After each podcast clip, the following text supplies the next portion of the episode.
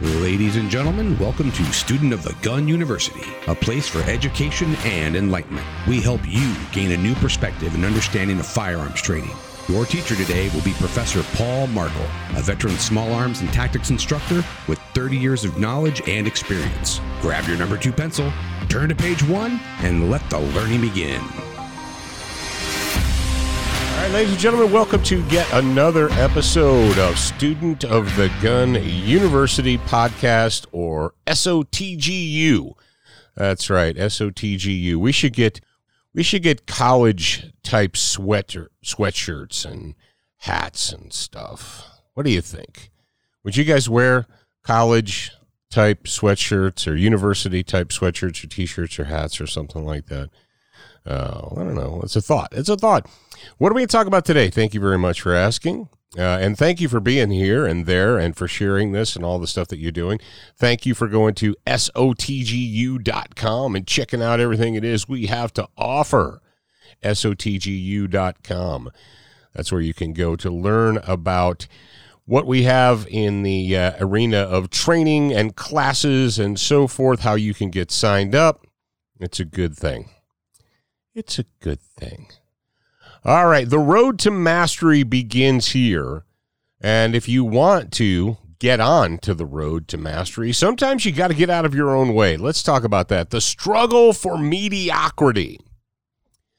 Why do people struggle so hard in order to maintain their mediocre position? Why do they struggle so hard to be mediocre, to be average? What do you mean, Paul?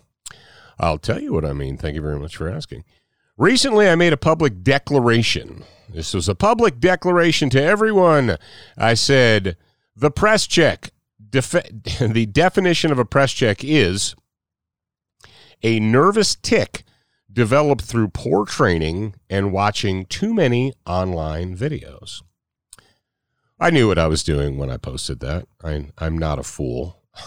I know the game. I know the world in which I live. I know exactly what I'm saying. People say, they're like, some people say, you shouldn't say that. Or maybe you shouldn't say that.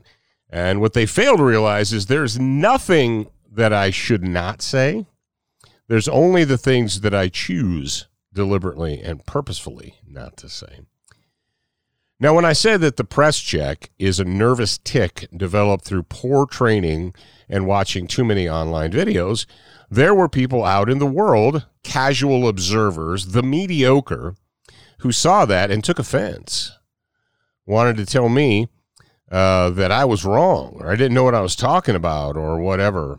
And uh, imagine this, if you will. Imagine this, if you will. Imagine that you were growing up and you received a football for a Christmas gift got a football, little footballs, laces out.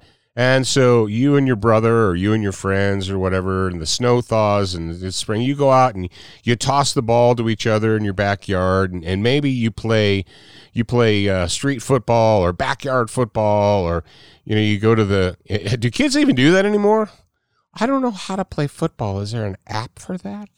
Is there a football app? No, there's no football app. It's it's an object that you throw at each other. So let's say you did that and you liked it and you're like, man, I can't wait to get, you know, you're 12, 13 years old and you're like, oh man, I can't wait to get to high school because in high school they have an actual real football team, right? So you get to high school and uh, you sign up for the team and, and you go out on the first day of summer practice and it's hot and everybody's sweating and all that and you meet your coaches. You know, you meet your your grizzled veteran coach, the varsity coach, you know and he's not going to be your coach because you're a freshman. But uh, and uh, they start telling you what you're going to do, and they start telling you how to run drills. They start telling you, you know, the, how to throw the ball, how to catch the ball, how to tackle, how to block, how to like, and you. Being all of 14 years old with your backyard football experience, you raise your hand and you tell the coach who's been teaching people how to play football for 37 years, and you say, I don't want to do it like that. That's not how I do it at home. Uh, what? What now? I'm sorry, Jimmy. I must I had some stupid in my ear. Let me see if I can get it out. Would you do that? You're like, well, no, Paul, I wouldn't do that. Well, why do you why do you do it in the firearms world? What do you mean? Well, you you bought a gun and you like guns and guns are fun. Yeah. And so eventually you accidentally go to a class. And uh, you tell the instructor at the class that you go to, yeah, I, I, I, I see what you're doing there, but I don't like that. That's not that's not the way I do it. That's not the way I've been doing it. So I don't want to do that, and I'm not going to do that. What? You're like, that's ridiculous. That when you say it out loud, it sounds stupid. Yep, when I say it out loud, it sounds stupid, but that's exactly what people do. That's exactly what people do. Now let's go back to the football analogy. Let's say you played high school football and uh, you know you, you did well or you did well enough to go to college and and you get recruited and you go to a, a place where you are under the tutelage of a professional football coach a guy like tom landry or a Vince Lombardi, or and if I know young people are like a who, a what, a, a Tom Landry, a Vince Lombardi, who are those people? Um, John Madden, Jon Gruden, Tony Dungy. You end up under tutelage of someone like that. And then you say to that guy, Yeah, but I've been playing football for a while, and my high school coach said to do it like this you say to Tom Landry, who you can't say to him anymore, he's gone. Um, you'd say to Jon Gruden or Tony Dungy, or know, you're like, uh, yeah, uh, my high school coach said that we should always do it like this, and that's the way I've been doing it. And you're telling me to do it a different way, so I'm not going to do it that way. Really? Would you do that? Would you do that? Would you go to someone who has has dedicated their lives to teaching, to coaching? And say, yeah, I understand that you've devoted 30 years to doing this, uh, but that's not how I want to do it. That's not how somebody else showed me how to do it. So I'm not going to do it that way. That's how you remain average. That's how you remain mediocre. You see, every once in a while, we have to take our preconceived notions and our old habits and we have to examine them and maybe put them away and learn something new. You see, what you need to do, ladies and gentlemen, is you need to first ask yourself, you need to be intellectually honest enough and have enough experience and training to be intellectually honest enough to say, what is important or what is the goal? This is a big question we have to ask ourselves. What is the goal? What is actually important? And with that answer in mind, we then take steps towards achieving the goal. And often, in order to achieve the goal, what is most important, we need to clear away all of the unimportant stuff that gets in our way when it comes to achieving that goal. Now, for firearms, when it comes to the use of firearms, handguns, rifles, shotguns, whatever, if I were to say to you, what is more important, hitting the target or looking good while you're while you're holding the gun. You'd say, "Well, duh, Paul. Of course, hitting the target is more important than looking cool while you're holding the gun." Okay. Now that we've said it out loud, it sounds obvious. Then why do people spend so much time focusing on how they look while they're holding the gun versus hitting the target? Well, they put this because they put the target five feet away and you can't possibly miss it, so we're going to look cool. What's more, I, I had a uh, a situation several years ago where I was, I have, um, I guess between large and extra large hands, depending on the the the the mechanics type gloves. But uh, I have good size hands, right? They're not small. I'm not Andre the Giant, but they're not small. And when I grip, I found that when I grip the the uh, Beretta, the M9 Beretta, and I taught people how to shoot the M9 Beretta for a long, long time, and I carried one when I was in Marine Corps. When I grip it with a good, of a solid grip, where I use both of my hands to cover up as much of the metal I make as most co- the the highest amount of contact. I was going to say that I put the most meat on the machine as possible. That's one of the tricks we heard. You put the most meat onto the machine as you possibly can. So there's no holes in your grip. There's no, you know, there's no holes. Your thumbs aren't tucked and so forth. So I have a really strong, solid grip on the gun. Now, if I said, does a solid grip help you with your first shot, second shot, third shot, fourth, fifth, sixth? Yes. The answer to you, like, yeah. Um, to get one shot on target and one shot only, you really don't have to have a very good grip. Your grip can be terrible because all you have to do is make the trigger activate and launch one bullet. And I could do that just with my thumb and my my forefinger, my ring finger, not my ring finger, my um, uh, index finger. I you can do that. Now, if you do it that way, the gun's going to jump all over the place. And so, in order to fire one, two, three, four shots, what do we do? We try and get the best grip on the gun and as much control on it as possible. Now, stick with me here.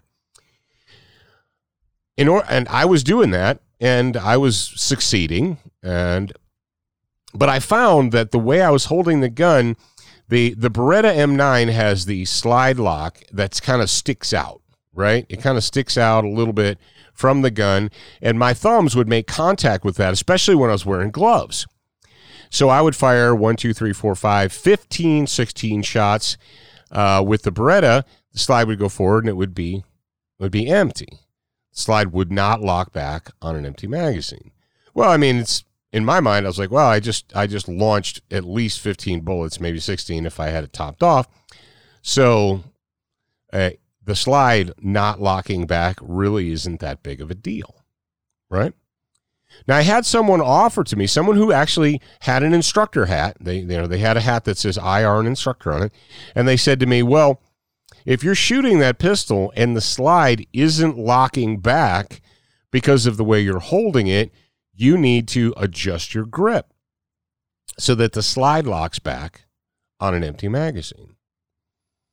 Now, that sounds like good advice until you apply it to the what is most important. What is the goal? Is the goal to of of shooting? What is the goal of shooting a handgun? Is it to make the slide lock back on an empty magazine? Or is the goal to hit the target with your projectiles repeatedly, all the time on demand? First shot, second shot, fifth shot, 10th shot, 15th shot. What's the goal? And you say, well, duh, obviously the goal is to hit the target. Okay, so if the goal is to hit the target repeatedly, on demand, every time, regardless if it's shot one, shot seven, shot 29, whatever, then where is the slide locking back on an empty magazine in relation to that goal? Is it above it or is it below it? You say, well, obviously it's below it. Okay. So if I adjust my grip, if I have a good solid grip and I'm hitting the target every single time on demand, but I decide to adjust my thumbs and grip and, and so on and so forth so that the slide will lock back on an empty magazine, what am I doing? I'm compromising my grip in order to make the slide lock back on an empty mag. And when you're listening to this, it sounds stupid, right? When you're listening, you're like, duh, why would you ever do that? But there are people who view the slide not locking back on an empty magazine as a bad thing and something that shouldn't happen. So you need to make a change. You need to make an adjustment. Now, that doesn't happen with all the guns I shoot. It generally doesn't ever happen with a Glock, and it doesn't happen with most modern striker fired guns. But a lot of the older, the 90s model guns, the 80s and 90s model guns had these really large, long, overly large, I will say, uh, slide lock levers. And with my hands, especially in gloves, it would make contact with that and it wouldn't lock the slide. So, what's more important? Performance or how you look? Aesthetics or function? You see, there are some people that would say, well, my slide's not locking back, so I can't do that super cool G Whiz super fast reload that everyone likes to see on Instagram. So I'm going to adjust my grip. What's important? What are the goals? How do we reach those goals? The struggle for mediocrity is, is real. If you want to get on the road to mastery, what you're going to need to do is have those hard questions with yourselves. What is important? What is the goal? And once you determine what the goal is, what it happens to be, then you need to make decisions. You're like, okay, anything that doesn't lead directly to that goal is in my way, no matter how cool it looks, no matter how many YouTube, Instagram, Facebook, whatever videos I've seen where people do that thing. If that thing is not part of achieving the goal, if it doesn't get us towards that goal in a more efficient manner, then that thing, whether Johnny freaking Instagram, who has, you know, the Instagram models who has 10 million followers, he does that. Whoopity doo. What does that mean? Is the goal of shooting to get more Instagram followers? Some people, I guess, act think it is. That's not my goal. Uh, my goal here is not to get more Instagram followers. My goal is to get onto and stay onto the road to mastery. So, every once in a while, you have to have a conversation with yourself. You say, what is the actual goal? What's important? And then once you decide that, you need to get rid of all the superfluous crap. You need to get all the other stuff. All right, ladies and gentlemen, thank you for being here for episode six of Student of the Gun University podcast. A new show that is going to put you, if you can get out of your own way, if you can push aside preconceived notions and old bad habits, if you can do that, you can be on the road to mastery too. If you want to know more information, well, it's super easy. Go to Student of the Gun University, SOTGU.com. It's the letters SOTGU.com. All right, I am your host, Paul Markel. Remember, you're a beginner once, you're a student for life. Thanks for joining us today. We are big fans of the value for value model. Please go to SOTGU.com to contribute the amount that best fits the value that you got out of this lesson. It could be $5 or $5 million. By contributing, you will help the show grow and assist in the education of your peers. And remember, you are a beginner once, a student for life.